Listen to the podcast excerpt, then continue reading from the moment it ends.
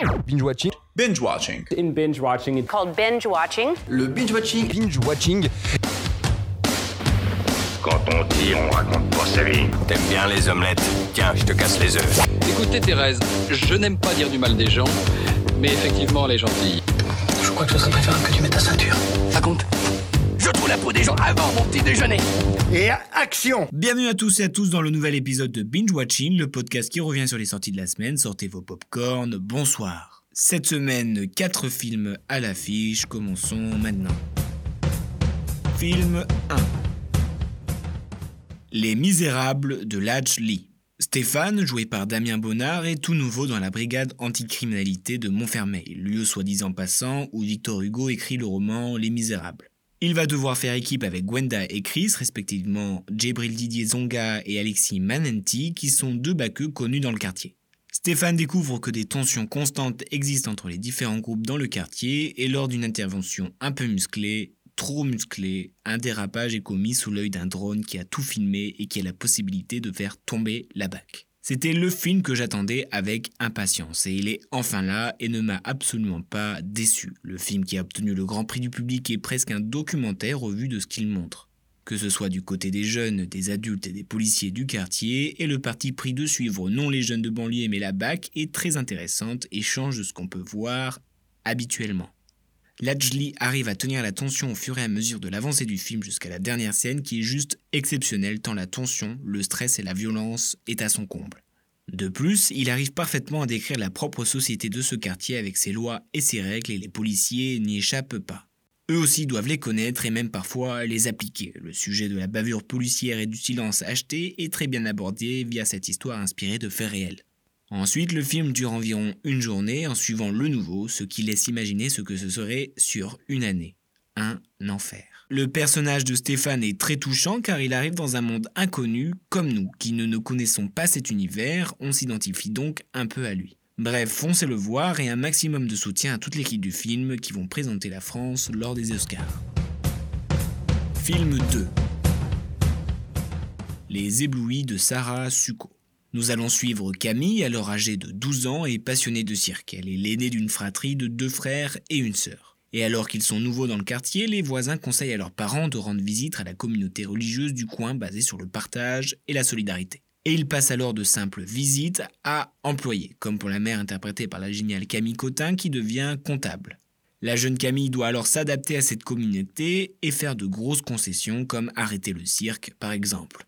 Et au fil du temps, l'embrigadement ressemble de plus en plus à une secte et c'est une véritable lutte dans laquelle se lance Camille pour regagner sa liberté et celle de ses frères et sœurs. Ce film, lui aussi tiré d'une histoire vraie, est très fort et il vous prend les tripes. Le thème des sectes est assez peu traité au cinéma autant qu'il est passionnant, et Sarah Suko le traite avec brio. Elle arrive à faire monter crescendo la tension avec une justesse irréprochable. Quand on regarde les premières minutes du film, on ne se doute pas de jusqu'à où ça va aller, et pourtant c'est très bien amené. Le jeu d'acteur est très juste et contribue à installer ce climat de tension et d'affolement. Cela vous rend presque fou de ne rien pouvoir faire tant que vous êtes pris dans cette histoire. La jeune Céleste Brunkel arrive à porter ce film comme il le faut et une très grande actrice en devenir.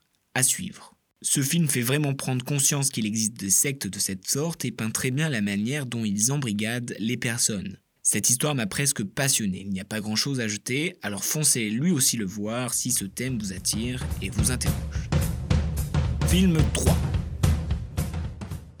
Joyeuse retraite de Fabrice Braque. L'heure a sonné pour Philippe et Marilou. Fini le travail, place à la belle vie. Ce couple interprété par le duo L'Ermite et Larocque s'apprête à réaliser leur rêve partir s'installer au Portugal pour être enfin tranquilles. Mais leurs amis retraités les ont prévenus. Devenir retraité est loin d'être un fleuve tranquille. Entre les enfants à garder et les chagrins à gérer, le Portugal n'a jamais été aussi loin.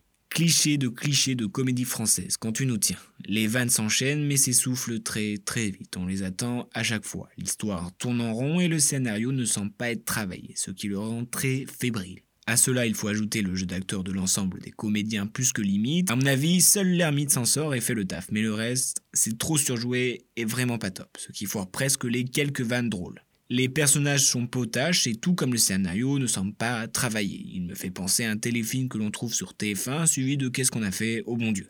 Bon, je vais arrêter de faire mon rabat-joie, tout n'est pas à jeter tout de même, il se laisse regarder avec quelques trouvailles intéressantes. Mais heureusement qu'il ne dure pas deux heures, ça aurait été long. Bref, Joyeuse Retraite ne semble pas travailler suffisamment, il aurait sans doute mérité de s'y pencher un peu plus. Film 4 la Reine des Neiges 2 de Jennifer Lee et Chris Buck. Vous avez plein de questions qui vous trottent dans la tête depuis le volume 1, comme le fait de savoir d'où viennent les pouvoirs de Elsa? Si, si, tout le monde se le demande. Et bah cette fois-ci, alors qu'elle est reine du royaume, elle entend des voix et va se mettre en tête de les suivre pour comprendre ses origines et pourquoi la forêt enchantée est embrumée et se met à attaquer le royaume. Mais elle n'y va pas seule et c'est avec Anna, Christophe, Olaf et Sven qu'ils partent en quête de sauver le royaume, avec sur leur chemin de multiples obstacles et chansons. Alors je tiens à le dire, le graphisme et l'animation sont exceptionnels, c'est tout simplement beau. Les décors et la représentation des esprits sont superbement bien représentés, les personnages sont toujours aussi bien construits, un peu mièvre parfois, mais reste quand même sobre. Olaf, quant à lui, a évolué depuis le dernier et porte des discours sur le fait de devenir une grande personne, porté par notre Danny Boone national. Comme à l'accoutumée, cela est accompagné de chansons. Cette fois-ci, je pense que l'on va échapper à une chanson entêtante, donc ouf. Mais bon, j'ai connu meilleur comme musique, surtout chez Disney. En résumé, cela reste tout de même un très beau conte féerique et visuellement très beau, et on est enfin délivré de se délivrer libéré. Et rien que pour ça, merci. C'est l'heure du duel Pour ce qui est de mon classement, en dernière position, et sans surprise, je mettrai donc Joyeuse retraite de Fabrice Braque. En troisième position, car ce n'est quand même pas mon style, mais ça reste un très bon film, surtout d'animation, La Reine des Neiges 2. Puis en deuxième position, je mettrai l'inattendu les éblouis de Sarah Suko et sur le haut du classement, je mettrai bien évidemment Les Misérables de Ledge Lee. Binge Watching c'est terminé, on se retrouve la semaine prochaine avec 5 films avec je crois Franck Dubost qui part dans l'espace en chantant une chanson douce. Enfin, je crois. Je respecte ton avis, mais en tout cas, c'est pas le mien, donc c'est pas le bon, tu vois ce que je veux dire?